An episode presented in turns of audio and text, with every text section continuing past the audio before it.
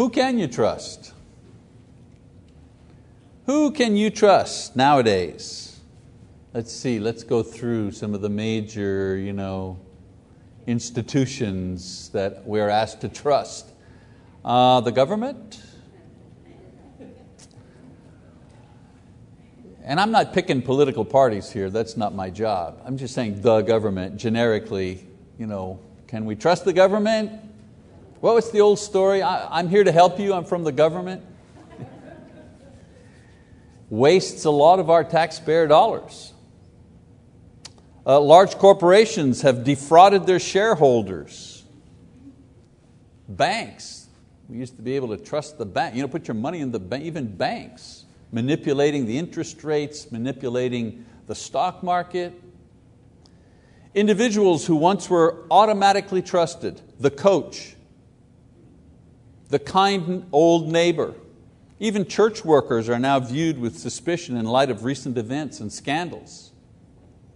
It's no wonder that one emerging problem in our society is mistrust. We're finding it harder and harder to trust one another. Behavioral scientist Jack Gibb conducted an in-depth study into ways that people trust each other. Very interesting, the results that he got.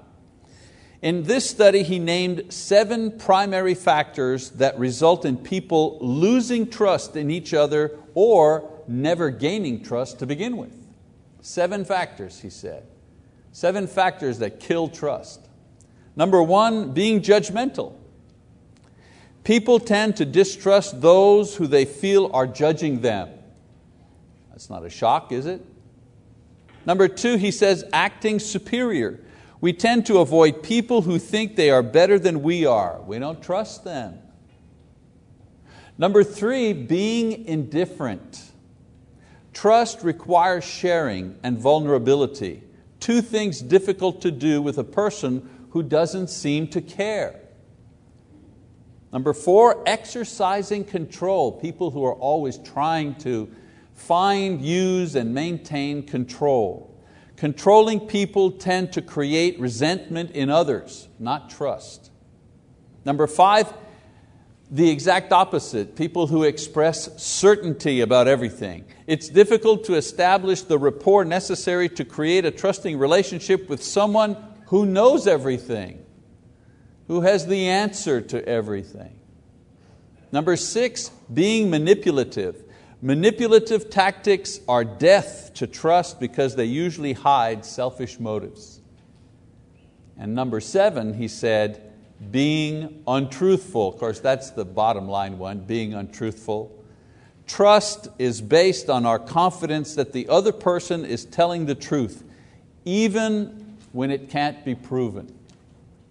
So when it comes to trust, wouldn't it be great? Wouldn't it be wonderful if we could have a political leader that we could trust, not just before elections, but during their entire term in office?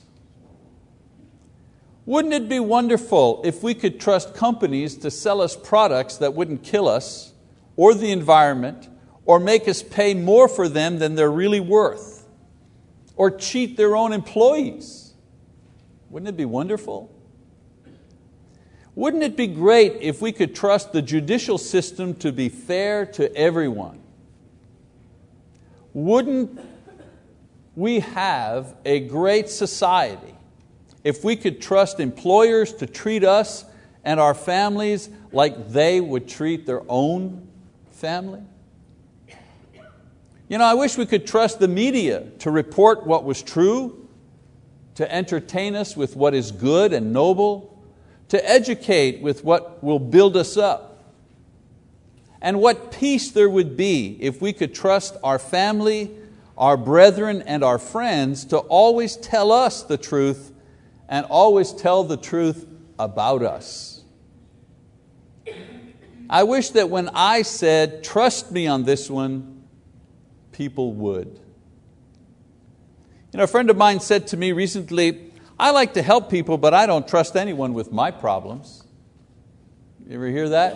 You ever hear somebody say that? Did you ever hear that come out of your own mouth?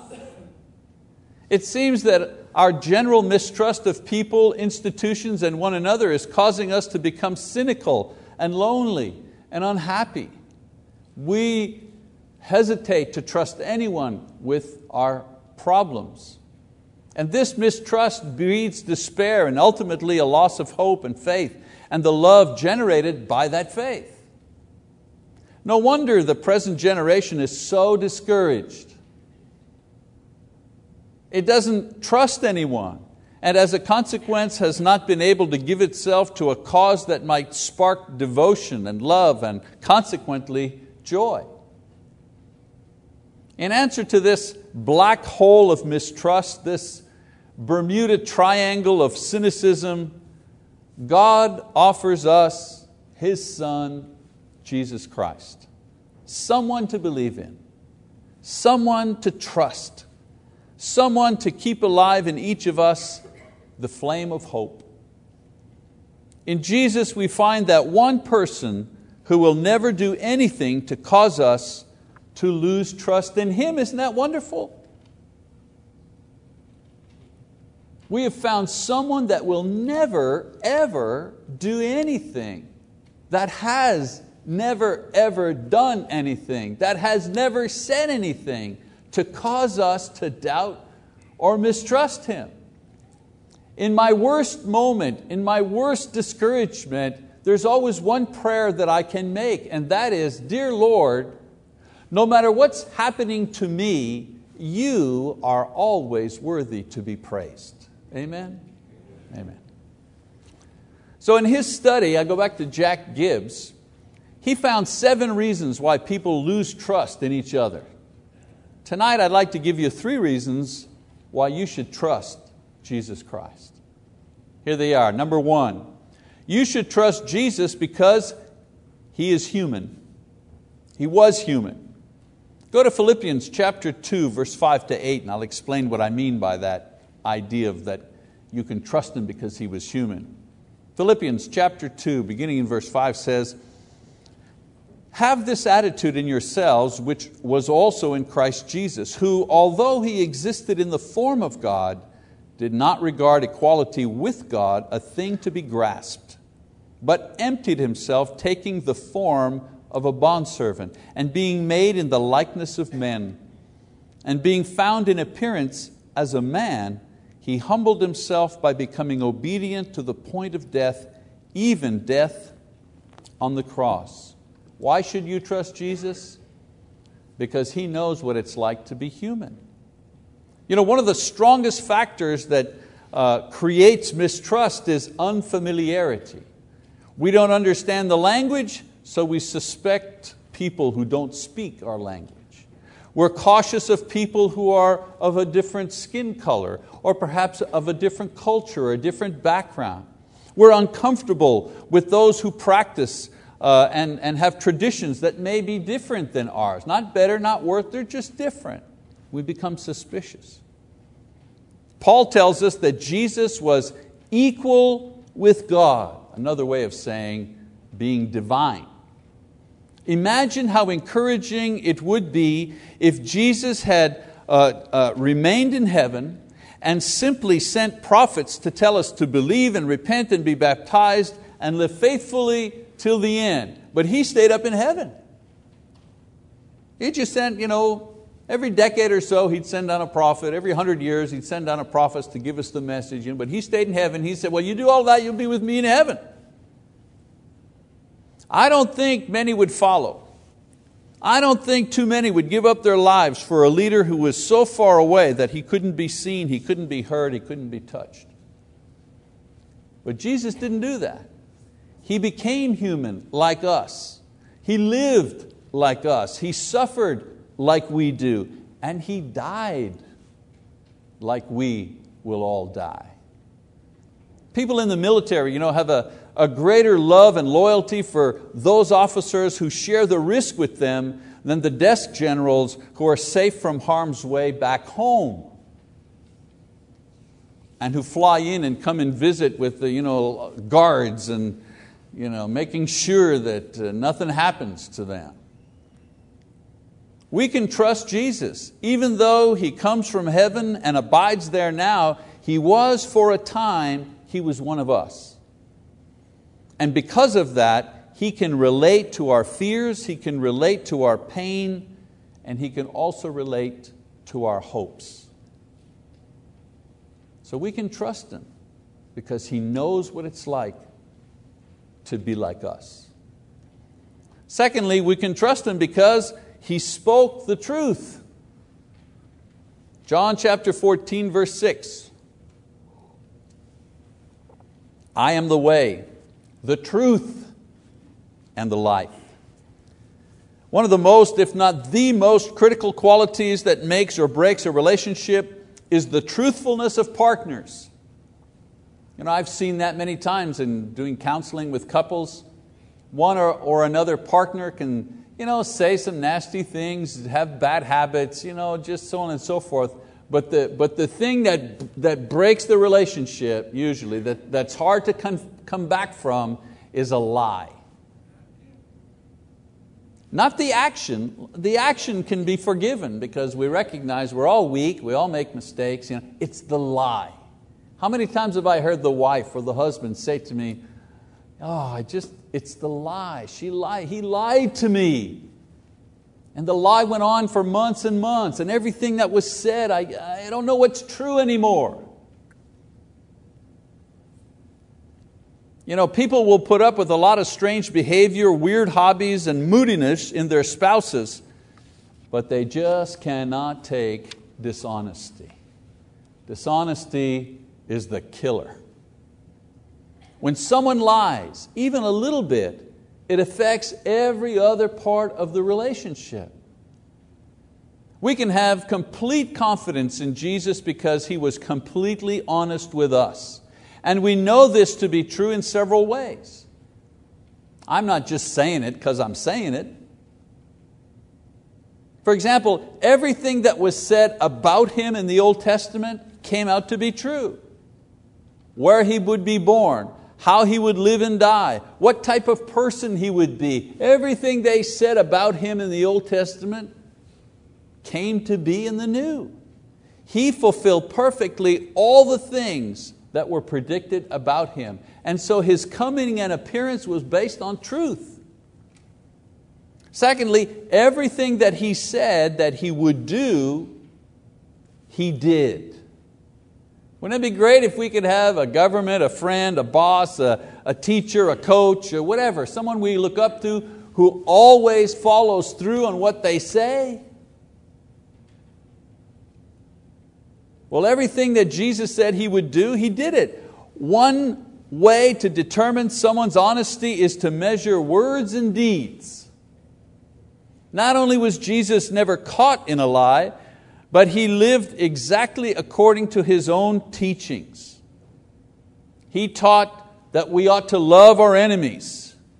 And while His enemies were torturing Him and murdering Him, what did He say? Father, forgive them, for they know not what they do. Luke twenty-two, thirty-four. He just didn't talk the talk, but He walked the walk. How discouraging it is when people we look up to and we hope that they will uh, uh, um, set the pace and set the example, don't do that.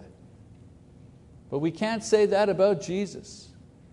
What He talked about, He lived. What He said that we should do, He did perfectly.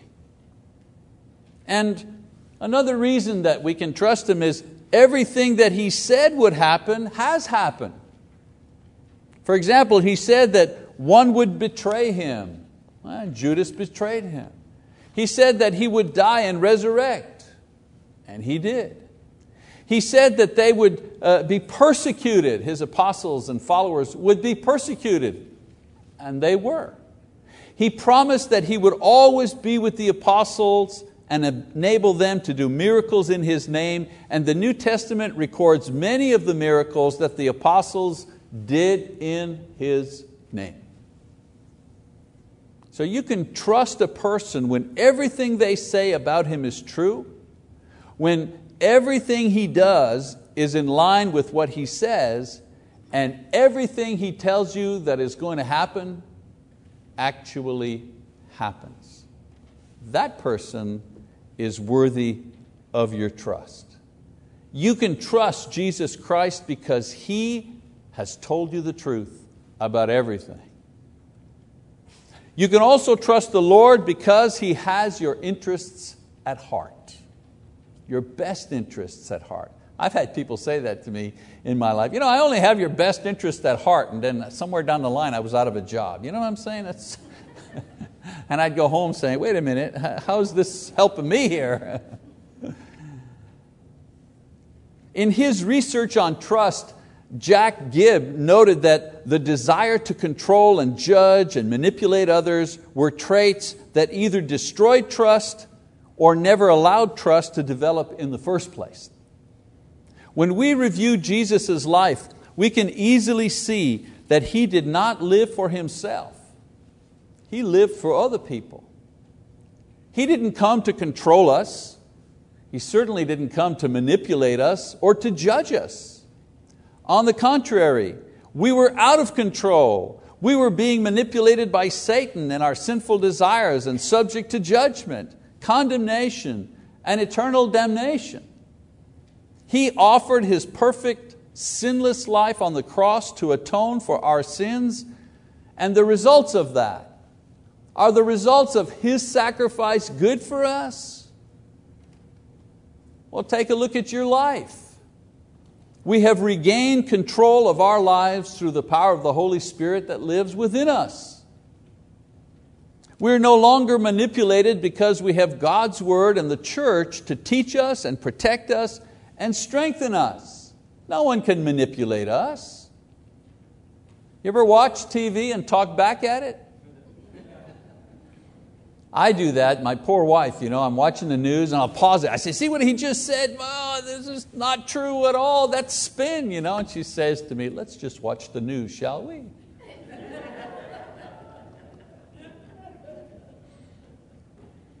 But we're no longer manipulated.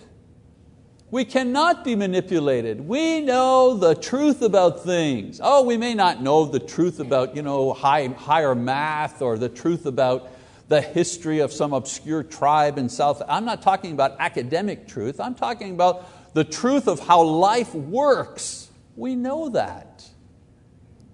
We cannot be manipulated. And we are no longer judged, no longer subject to condemnation because our guilt and our judgment have been washed away in the waters of baptism. There's no reason why Christians should feel guilty. All this made possible by who? By Jesus, who, as John says in John, uh, First John chapter three, verse sixteen, this Jesus laid down His life for us. I'm going to tell you something. I can trust someone who died for me. I have nothing to lose. I already owe Him my life. So I think if our hearts were revealed, we would see that the person we trust the most is us. The person we trust the most is me. I don't mean you trust me. I mean I trust me and you trust you. Perhaps there are good reasons for this. Maybe your parents didn't instill trust in you. Maybe a parent abandoned you when you were younger. Maybe you were abused. Who knows?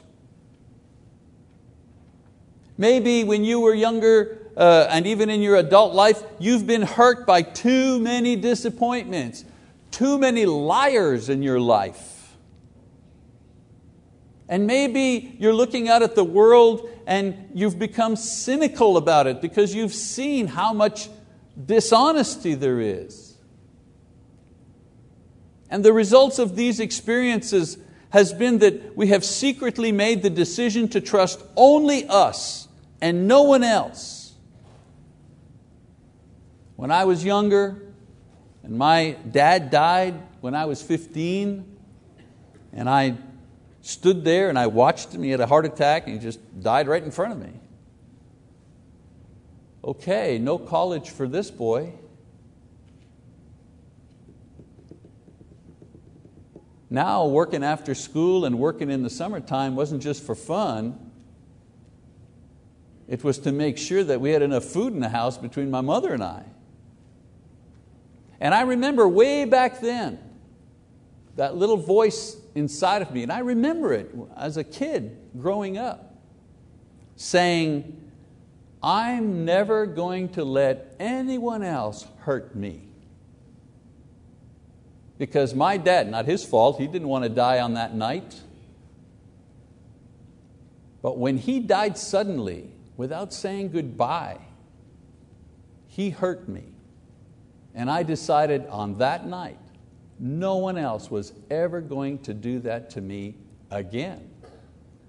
Was that a wise decision on my part? No. That's a fifteen-year-old boy's decision. But I hung on to that decision for fifteen, twenty years. Took a long, long time for somebody special to say, you know what your problem is? You don't trust people. And she was right. Maybe a decision that will protect you from certain hurts in this world, a decision like this might protect you from certain decisions in this world, but that kind of attitude will stunt your growth in Christ. It's okay to have that attitude as a fifteen-year-old boy who's hurt and so on and so forth, but if you are a mature person in Christ, that's the wrong attitude for you to have. You see, the whole point of Christianity is that you give up trusting in idols, you give up trusting in money, you give up trusting in your own talent, you give up trusting in worldly institutions, and you give up trusting even in yourself, and you put all your trust in Jesus Christ. That's the point. I tell my children, our children, when they're having difficulties at work or challenges in their life, and they're saying, I don't know what's going on, I don't know what the Lord wants me to do, and so on and so forth, and I always give them the same answer. And the answer is, it's always about faith. It's always about faith. The rest of it is just you earn a living, you build a house, you have a kid, you go to the lake, da da da da da da. You eat, you know, you do this, you do that, you go to school, you know, whatever. You know, you're you're doing stuff. You're alive in this world. You have to function. But what what is it about? It's always about faith. Every single time, it's always about faith. Every single story here is always about faith. It's always about God saying to Noah and God saying to somebody else, God saying to Moses, God saying to Peter, God saying to Paul, God saying, do you trust me or not? Do you trust me or not? Did you realize that the point of most of your experiences as you live the Christian life is to teach you to stop trusting whatever you trust and trust Jesus instead? Think about it. Noah had to learn this by building a boat in the middle of nowhere. And Abraham had to learn this because he had to leave his home and go to a place he'd never been to before. And Moses had to learn this. He had to lead a million people. This guy who was alone in the desert with sheep. And David had to learn this. How? By years on the run. And Peter and Paul and John, they had to learn this. And yes, you and I, we also have to learn this lesson as well. Do you trust Jesus Christ? You should, because He understands you. He knows you. He created for you. He created you. He died for you. He knows every zig and zag of your life. He knows every motivation for every decision. He knows everything about you. And He is truthful. And He is reliable. And He cares for you more than you care for yourself.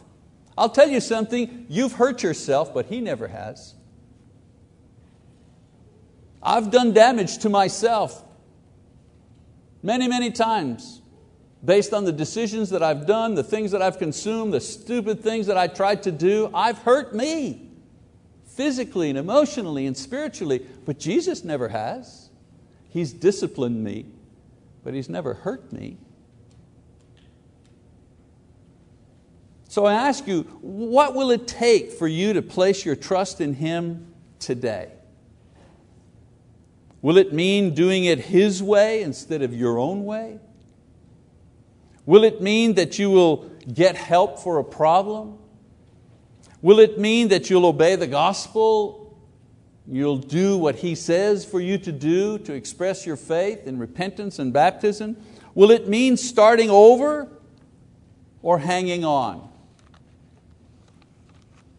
What does trust in Christ mean for you? And I want to tell you something. It means something specific for every single person sitting here tonight. Whatever it means, trust Jesus on this one. You will not be disappointed if you put your faith in Him. And so the invitation kind of expresses itself, doesn't it? If you need help to trust in Jesus Christ, and many of us do, then the church is here to help you.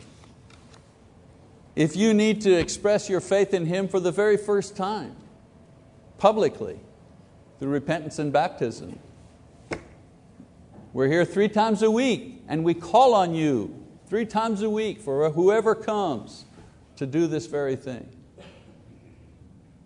And if you need to trust in Him in such a way that perhaps you need a new start as a Christian, and you need the help of the church to give you the strength and to keep you accountable for that new start, come forward. Let the elders put their hands on you and pray for you and give you the strength to trust in Jesus Christ with everything in your life. When you think about that, as we stand and as we sing our song of encouragement.